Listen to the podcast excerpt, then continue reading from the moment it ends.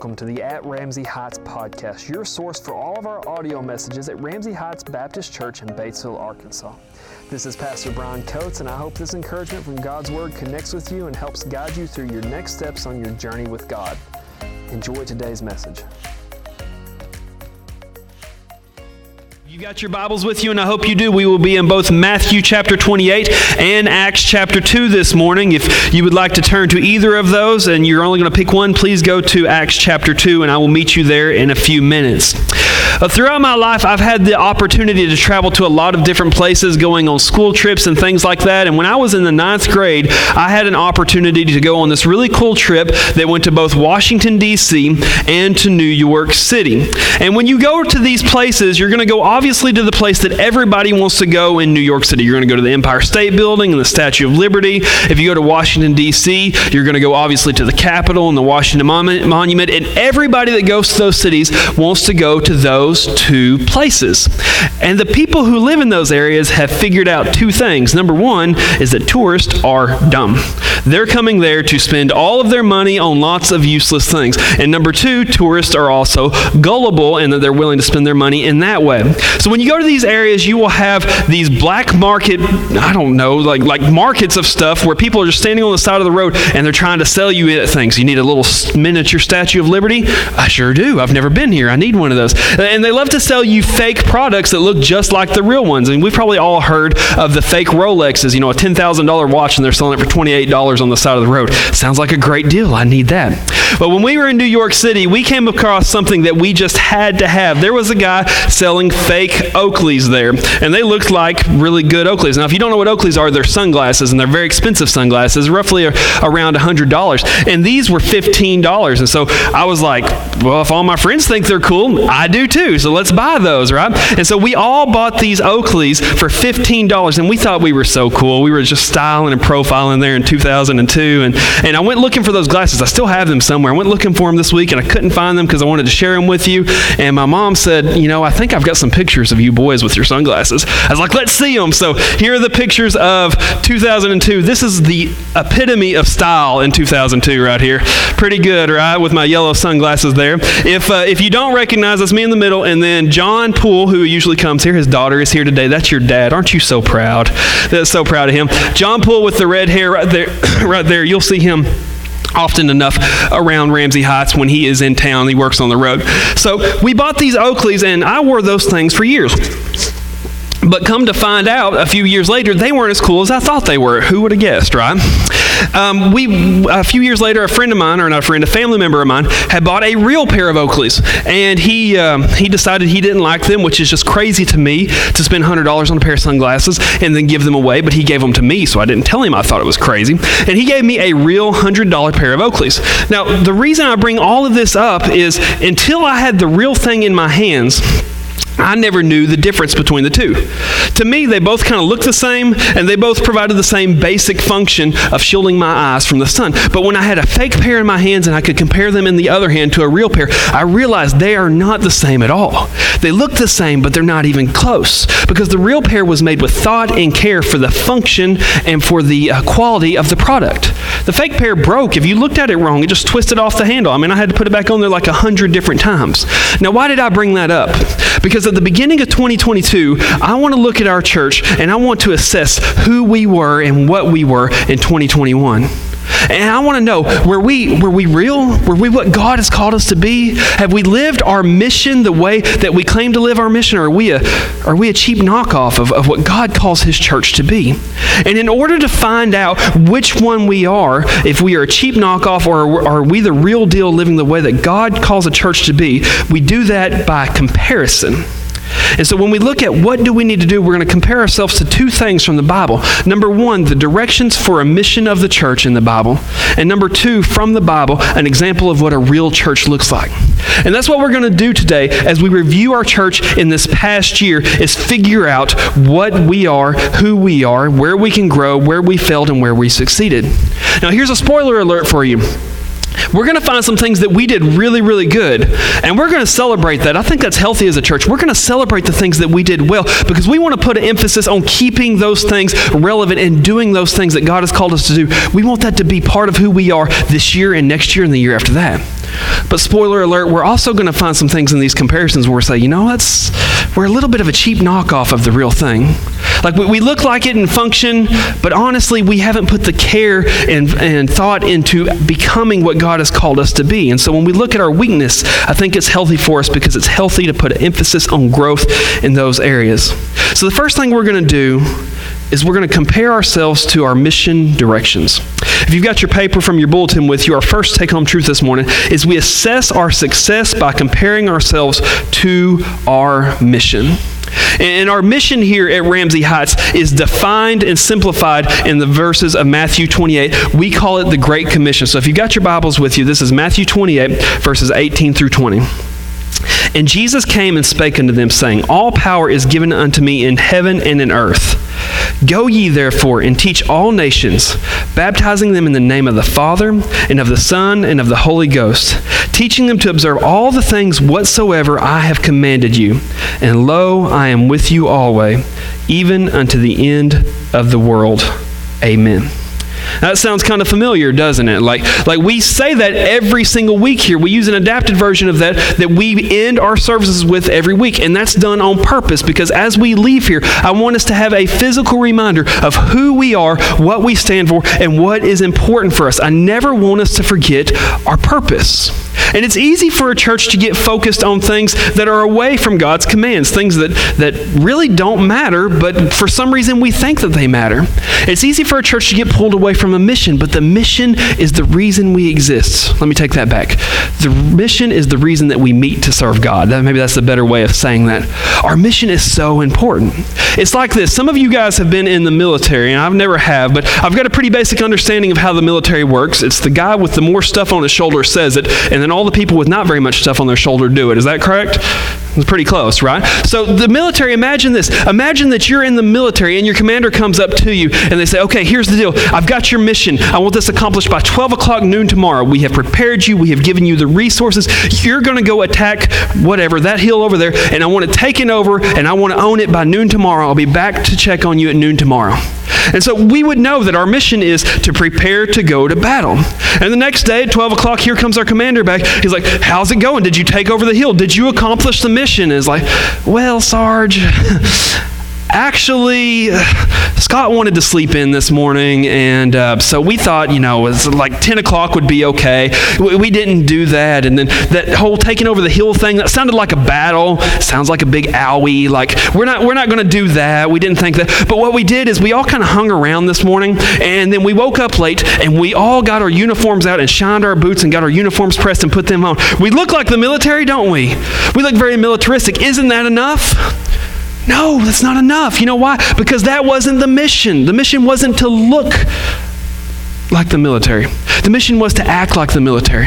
And for a church, the mission for us is not to look like a church focusing on things that don't matter. The mission for us is to achieve what God has given us. Isn't it good enough to meet here and to dress up in our nice clothes? Isn't it good enough to say that I'm a member of a church? No, it's not good enough. Because that's, not the mission that God laid out for us. So when we look at the Great Commission, he gives us two basic parts of our mission that we're supposed to accomplish. Part number one says, Make disciples of all nations. I love the Great Commission because the way it's laid out so clearly. There is no misunderstanding it. The word make is an action word, it means create. And so, God's instructions to you and me, God's instructions to Ramsey Heights, is you are on mission to make, to create, to bring into existence disciples across the entire world. God, we're a little church in Batesville. What do you mean across the entire world? How are we going to do that? What, what, what are we supposed to do? It doesn't say. It says, make disciples across all nations. And the way that you create a disciple is by sharing the gospel with them. Because the Bible says this is faith comes by hearing, and hearing by the word of God. That means that we take the word of God and we spread it verbally across the world. That means we take every opportunity we can to take this radical message that you are broken, that you are a sinner, that there is something wrong with you, something that you can't fix, and that God Himself sacrificed Himself on a cross for you to be changed. And we take that mission across the world to people who have never heard it. We take that to people who need to hear it. And we make disciples by giving them the opportunity to accept Jesus Christ by faith. The second part of the Great Commission is teaching them to obey everything I have commanded you. So, teaching the people that have become disciples to obey God's commands. Teaching is another action word. It doesn't say observe them, it doesn't say go out and just watch them. It says action. Go teach God's commands. And so, we actively take responsibility for the understanding of God and the knowledge of God in other people. That is our mission as a church. If you want to write that down, here it is points one and two. As a church, we are responsible for number one, actively sharing the gospel worldwide. This is very important, worldwide. Number two, actively taking responsibility for others' understanding and growth. And this is the only standard for church success. Everything else that we look at and we may assume we're being successful or we're failing, it doesn't matter. It doesn't matter if you've got a church of seven people or 7,000 people. If the church of seven people is taking on the mission, they're in God's will. They're being successful. A church with 7,000 people and millions of dollars who does not take this mission to heart, they are a failure because this is the purpose that we gather to serve God. And Matthew, Matthew makes a point of telling us how important this is because this is how Matthew concludes his gospel. And some of you remember back to school, you, you had to spend some time writing, and, and the teacher would always be like, okay, you need a conclusion at the end of this. And I always struggled with conclusions because it's like, I've already told you everything I want to tell you. What does the conclusion do? Uh, the conclusion is, what do you do with the information you just learned? What was the point? And Matthew concludes his gospel. The very last thing that he writes in here is the Great Commission to sum up his point. 23,000 words about the birth, life, teaching, death, burial, and resurrection of Jesus. And Matthew sits on a hill and he says, How do I end this? I end it with the words of Jesus that said, Get to work. Go make disciples and teach them. I like to call this, this is what I think is an Old Testament, or I'm sorry, a New Testament mic drop. You guys familiar with that term, a mic drop? Okay, this this this will affect the younger people and the old people. You're going to learn something. So that, that's how you know if you're young or old, if you learn something or if you don't know. A mic drop is where somebody has a microphone and they're, they're making a point. Maybe maybe they're a comedian. I've seen presidents actually do this. And the whole point is they say something and they want to emphasize how important that is. So they take that microphone, that thing that projects their voice, and they just hold it out and they drop it. And it's this dramatic way of saying, that's all there is. I have nothing else to say. Understand that the emphasis of that last point because that's the last thing I'm going to say. I give up my voice at this particular moment. And Matthew tells the story of Jesus and he says, Here is Jesus. Here is who he is. Here's what he did. And he's got his microphone and he's writing this gospel out to us. And he says, You've got a choice to make because he is the King of Kings. He is the Lord of Lords. He is God of all. You can choose to follow him. You can choose to accept that he gave his life for you or you can reject him. And if you do, when you do, it's time to get to work. That's all. There, there's nothing else left to say for Matthew. And I think that this says something about Matthew, who stood in the presence of Jesus, who walked along with Jesus, who, who saw Jesus arrested. I think there's something to say that Matthew saw this as a point in his life where he said, What does it mean to be a follower of Jesus? And he went back to these words that Jesus gave him before he ascended into heaven Make disciples and teach them all the things that I have commanded you. Now, if you continue from this point in the Bible chronologi- chronologically, you go to the book of Acts. And in the book of Acts, if you want to turn there to Acts chapter 2, Acts chapter 1 finishes, uh, Jesus finishes his instruction. He ascends into heaven. And then the rest of Acts chapter 1 and the beginning of chapter 2 is just the disciples praying, Where do I go from here? What's next for us now that Jesus is gone? And what you're going to see is that the church, the disciples who stood with Jesus, they begin to actively do what Jesus commanded them to in the Great Commission. In Acts chapter 2, the disciples receive the Holy Spirit. And the Holy Spirit comes into them and that gives them all of these abilities that they didn't have in the past. And we'll, discuss this at another time. But one specifically is it gave them the power to speak in tongues in Acts chapter 2. Uh, speaking in tongues means that God gives somebody the ability to speak in a different language for the purpose of spreading the gospel are proving that the Holy Spirit is within them. And so, in this, people begin to gather around. Like, what's wrong with all of these followers of Jesus? All of a sudden, they can speak in all of these different languages. And guess what Peter does in this moment? He takes the moment to preach Jesus Christ. He takes the moment to spread the gospel and he begins to make disciples. If you've got your Bibles in Acts chapter 2, let's read what Peter says here, starting in verse 29. He says, Men and brethren, let me freely speak unto you of the patriarch David, that he is both dead and buried, and his sepulchre is with us unto this day. Therefore, being a prophet, and knowing that God had sworn with an oath to him that of the fruit of his loins, according to the flesh, he would raise up Christ to sit on his throne. He, seeing this before, spake of the resurrection of Christ, that his soul was not left in hell, neither his flesh did see corruption. This Jesus hath God raised up, whereof we are all witnesses. Skip down to verse 36. Therefore, let all the house of Israel know assuredly that God had made the same Jesus, whom ye crucified, both Lord and Christ. Peter takes this moment when there's a crowd around him, and the first thing that is reported of the disciples after Jesus leaves is they pray, and then they go and they start doing God's work. And then you see the response of this in the following verses. Verse 37. Now, when they heard this, they were pricked in the heart and said unto Peter and the rest of the apostles, Men and brethren, what shall we do? Then Peter said unto them, Repent and be baptized, every one of you, in the name of Jesus Christ, for the remission of sins, and ye shall receive the gift of the Holy Spirit. For the promise is unto you and to your children, and all that are afar off, even as many as the Lord our God shall call.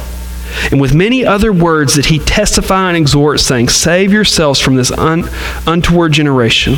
And they that gladly deceived his word were baptized, and the same day they were added unto them about 3,000 souls. I love the way that the Bible lays out. Matthew ends his gospel with, Hey, go out and preach Jesus.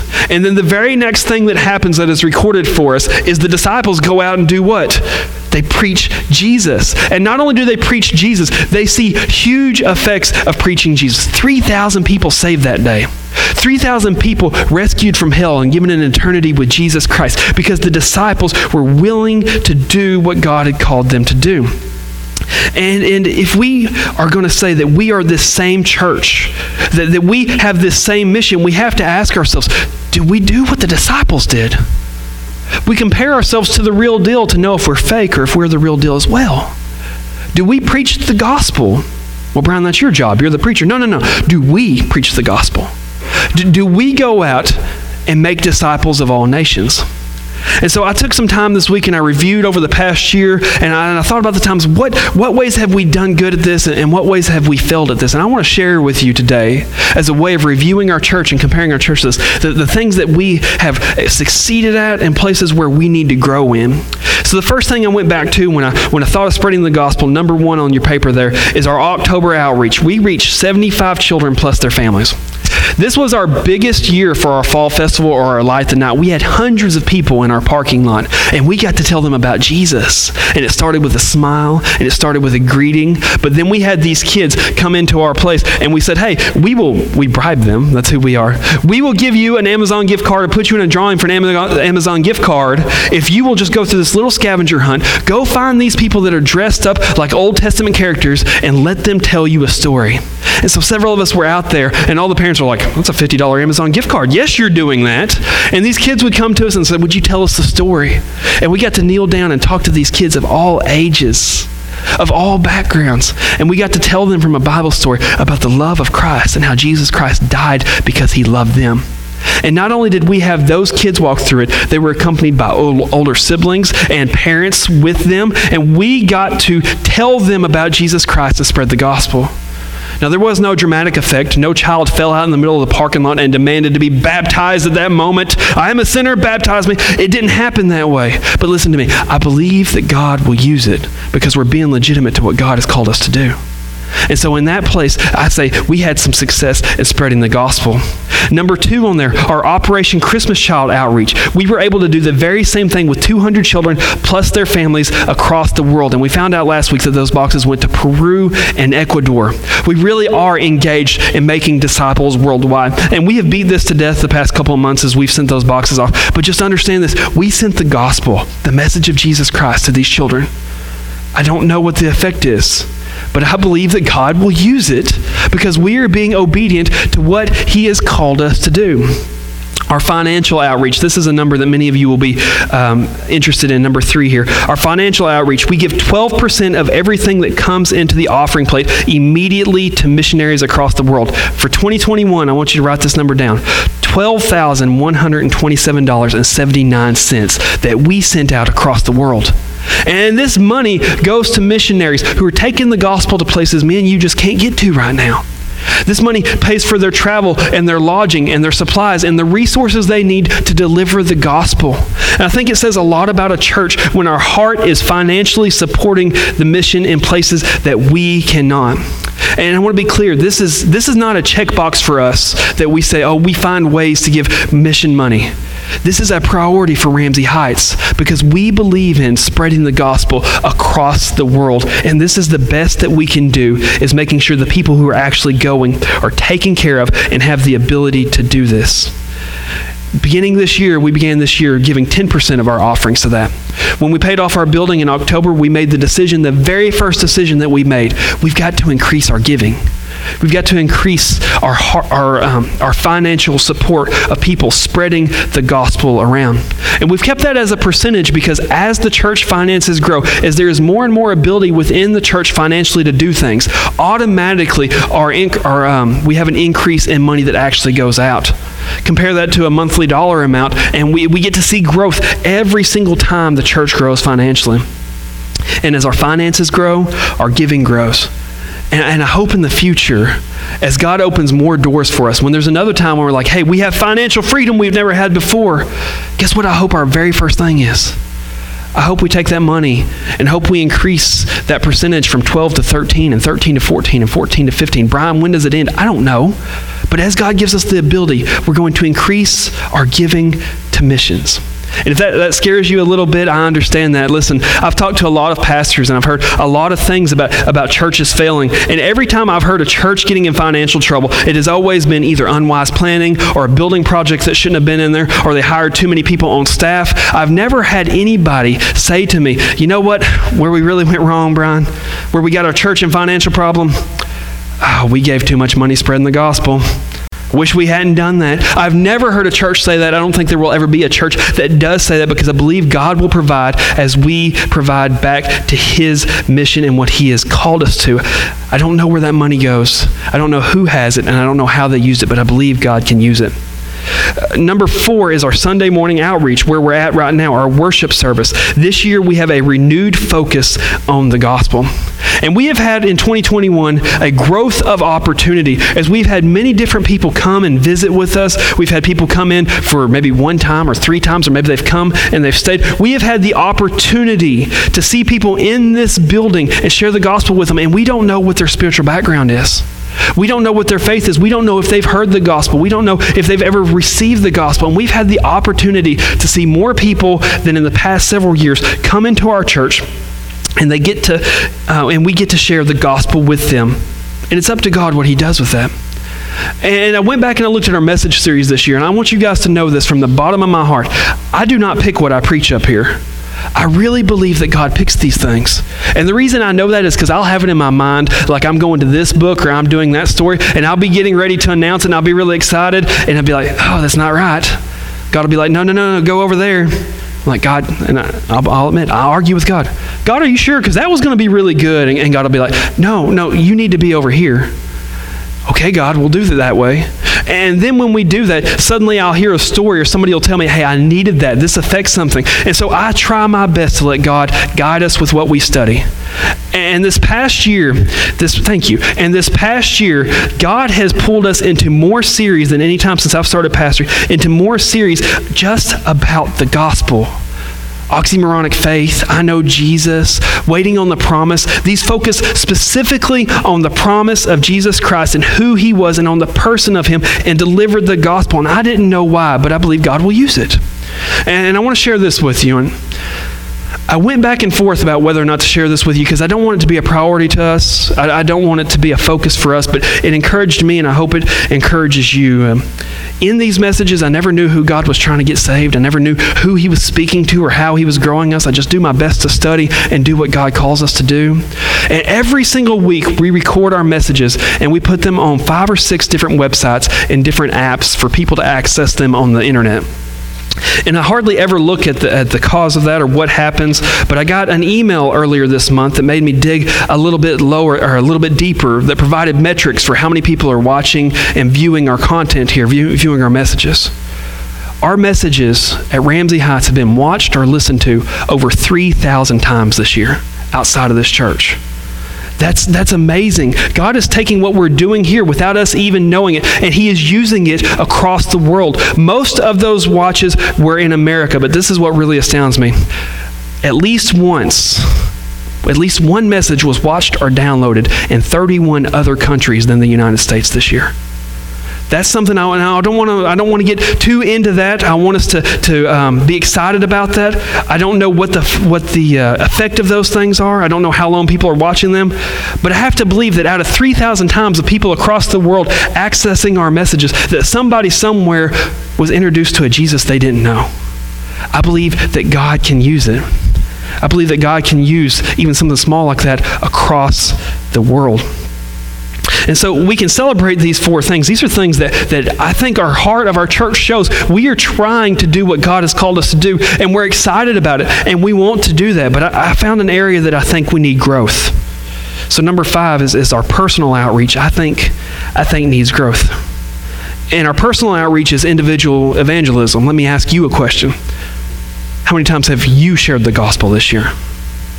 You personally. Now, I'm not trying to shame you, and some of you might be sitting here and you're going, three times I've done really good. And somebody in here may be sitting here goes, every day, 700 times this year. I don't know. But what I can tell you is that by the effect of this church, I don't know that we've been doing a good job. And I know for a fact for me that I have not been doing a good job of personal evangelism in our community because we have not seen the dividends of that in our church in the form of new believers and new baptisms this year. We've had three baptisms this year. And by the way, we are ecstatic for those three baptisms. But I think we should have had 10 or 15 or 50 or 100. I don't know. But we need to open ourselves up for God to use us. And I know what some of you are thinking. You don't like this part because you're sitting here going, Brian, I'm not good at sharing the gospel. Guys, I'm a preacher. I'm not good at it either.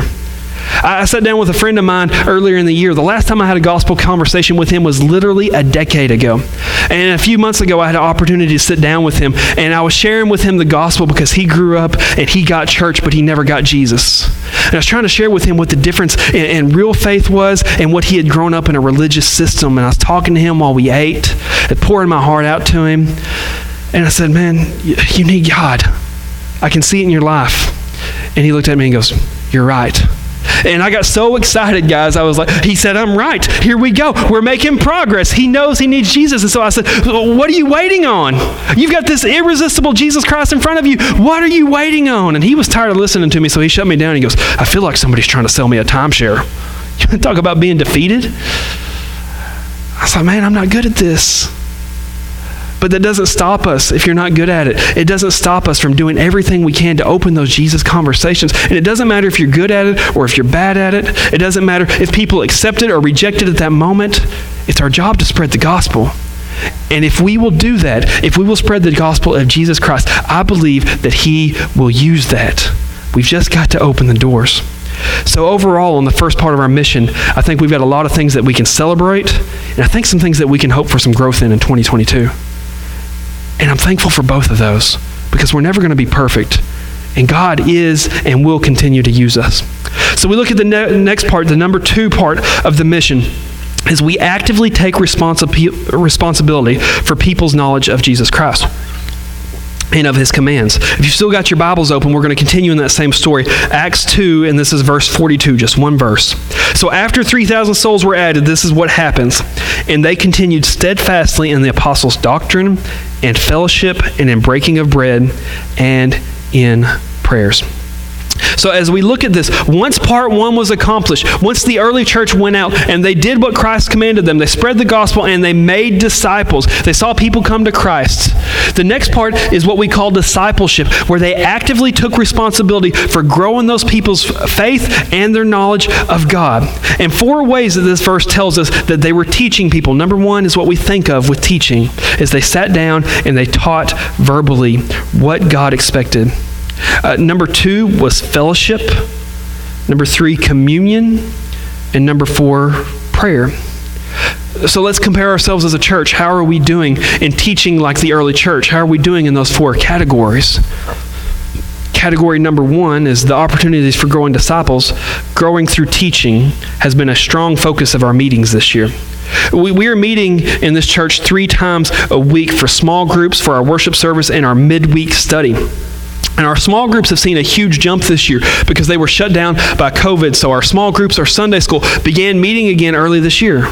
And we were able to be here with each other and sit in class. And we went from having one online class with a few people to two meeting rooms full of people here learning about Christ. And let me just say, we have four excellent teachers, our teachers and our assistant teachers, four excellent teachers that dive into the Word and they dig into the Word and they pour the Word back out into people. I'm so proud of our classes and of our teachers in this church and what they're doing.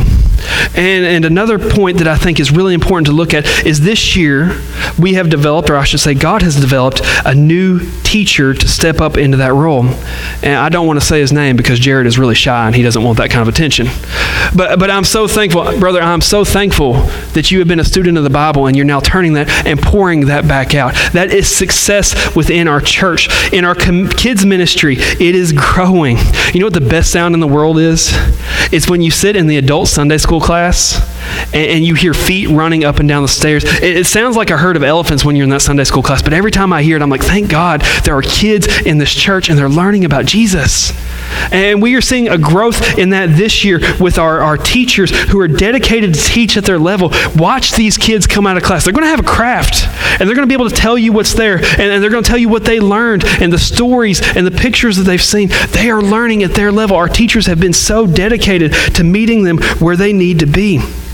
Our children's church in my opinion, is thriving. Not only do we have people who are dedicated to it on a weekly basis, we have other teachers who are willing to fill in for short periods of time so that um, everybody has a chance to be in worship. And this is a safe place in our church where our children come and they learn basic truths about Jesus that He's real and that He loves them and one day that teaching, listen to me, one day that knowledge will turn to faith. I believe it, that our kids will come to know faith because of the efforts of the people that teach them in Sunday school and teach them in children's church.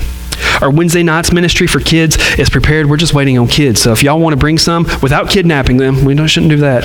But if you know where some are, get them up here because we are ready to teach them and tell them about Jesus Christ.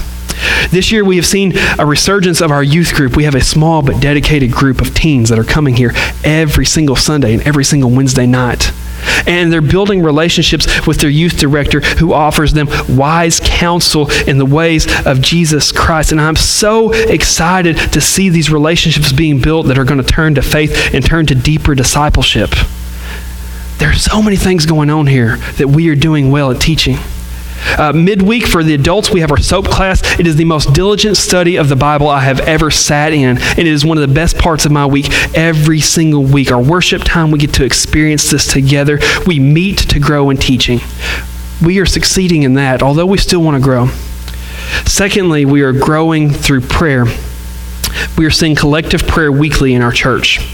Now, prayer is a way of growing people and teaching people because Christianity is not a religion, it is a relationship. And you cannot grow in your understanding of Christianity without connecting and communicating with God. And I believe that's why the disciples spent so much time teaching people to pray. And I'll be honest with you, I cannot I cannot gauge what our prayer life individually is like. I don't know how long you pray, how many minutes you pray, I don't know what you pray or how you pray. I don't know. I hope it's growing every single week. So I can't get measure that, but what I can measure within our church is two things. Number one, I want you guys to know that the deacons and I meet weekly for prayer time, and that's a priority for us. That we meet and we pray for the effectiveness of this church. We pray for people to come to know Christ. We pray for people to be grown here. And secondly, something we've started doing this year that I absolutely love is we begin our messages and our worship by praying together collectively and quietly. And the reason for this is, as a church, we get to come together, even if it's just for a couple minutes, and we get to let our hearts join together in crying out to God. God, grow me. God, here's how I think about you. Here's how great you are. God, save the person in the pew next to me. And we get the ability to do this and grow in prayer. And people who may not have spent a lot of time praying are learning how to pray through those moments. There's no such thing as enough prayer, but I believe that God can use what we have been uh, doing this year. Our next one, number three, is uh, growing through communion. And I'm sad to report that on this one, this is a failure, and it's a failure of leadership. Communion is when we come together, and you've probably heard it called the Lord's Supper, when we come together and, and we take the Lord's Supper, and, and it points us back to the cross, the, the broken body of Jesus Christ, and the blood pouring out of him for my sin and for your sin. It is a time of remembrance that constantly refocuses us and re anchors us on the specialness of Jesus' sacrifice. And because of COVID and the added difficulties of COVID, we have not, uh, there have been some new obstacles in, in having communion, and I have not been diligent to. Um, I've not been diligent to seek solutions for those, and I seek your forgiveness for that. It's something I've been very, very convicted of for the past several weeks, and as I was looking in the scripture, it was here. Um, we will fix it this year, and we will grow through the Lord's Supper and through communion together because it's what our God calls us to do. Number four, growing through fellowship. This will be our focus for 2022. This is another area that COVID has assaulted the church. And when we think of fellowship, we're from the South and we love Southern churches, and everybody hears fellowship and your belly starts rumbling because we all know that fellowship means the good old eating meeting, right? Uh, fellowship is so much more than just what we call fellowship. Every single time we come into this church, it is fellowship. When we meet here for worship, when we come for classes, when we meet here for work days, when we meet here for needle classes, we are fellowshipping in that moment. And our strength in Christ grows as our relationship grows with other believers. I believe we have great fellowship here but I believe that we need to grow this and grow our community. This is the priority for us in 2022 is growing community in this church and bringing in people into fellowship in the church that maybe you're disconnected. I'm going to speak more on that next week as, as we look at our 2022 focus. This is an area that we can grow in and that we are going to grow in and that I'm very excited.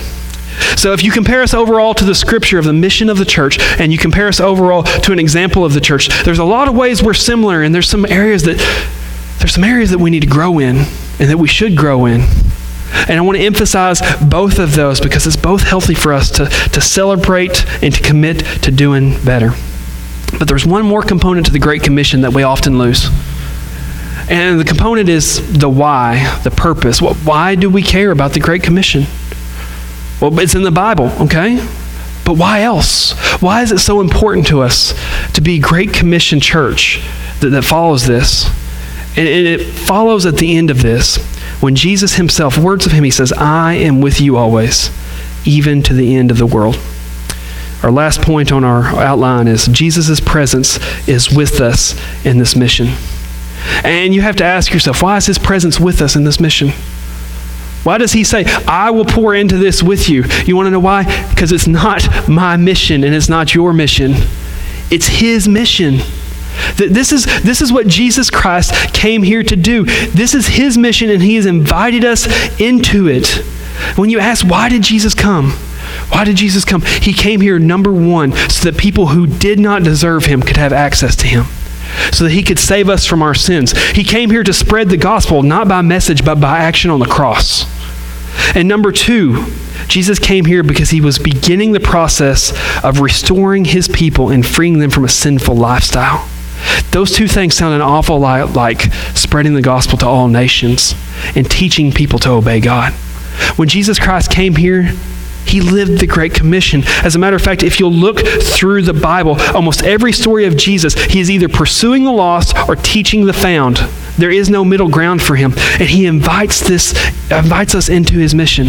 And so the Great Commission is the essence of who Jesus Christ is. And if we are followers of Jesus Christ, guess what? The Great Commission is the essence of who we are. Live if you want to make your way up here. And so, what we hope to see is a repetition of Jesus' example that we will seek the lost, and then we'll teach them as disciples, that they will then seek the lost, that they will teach disciples, who will seek the lost, who will teach disciples, and on and on and on. And we gladly embark on this task because one time, one time we were lost, and now we're found. Every person in here, if you have placed your faith in Jesus Christ, you are a product of somebody else's great commission work. That they shared the gospel with you. And if you have grown in Christ, you are the product of the fact that somebody has poured into you and taught you to obey Christ. And so, as we stand here as a church and we look at God and we thank Him for His salvation, I want to see it in other people. I want to share the, the gift that God has given me. I want to share it with the world because everybody should have it. And this morning you may be sitting here and going, Brian, I can't participate in that mission because I've never felt that.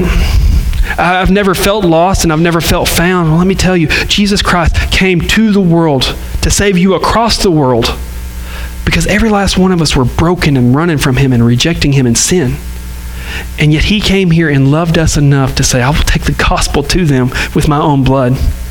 And He provided churches like this to continue His mission. If you haven't accepted Christ, today is the day. What if today was the day that heaven rejoiced because somebody came to know him in this church? And for the rest of us, I challenge us as a church in 2022 and every year and every Sunday from now on, we put the Great Commission at the heart of who we are in everything that we do. This is our response time. If you want to talk to me, if you want to pray, I'd like to invite you up here. If you want to pray where you are, you're welcome to do that. If you want to just take a moment to recognize Jesus and worship him because he means everything to you, just sing as loud as you can. Please stand.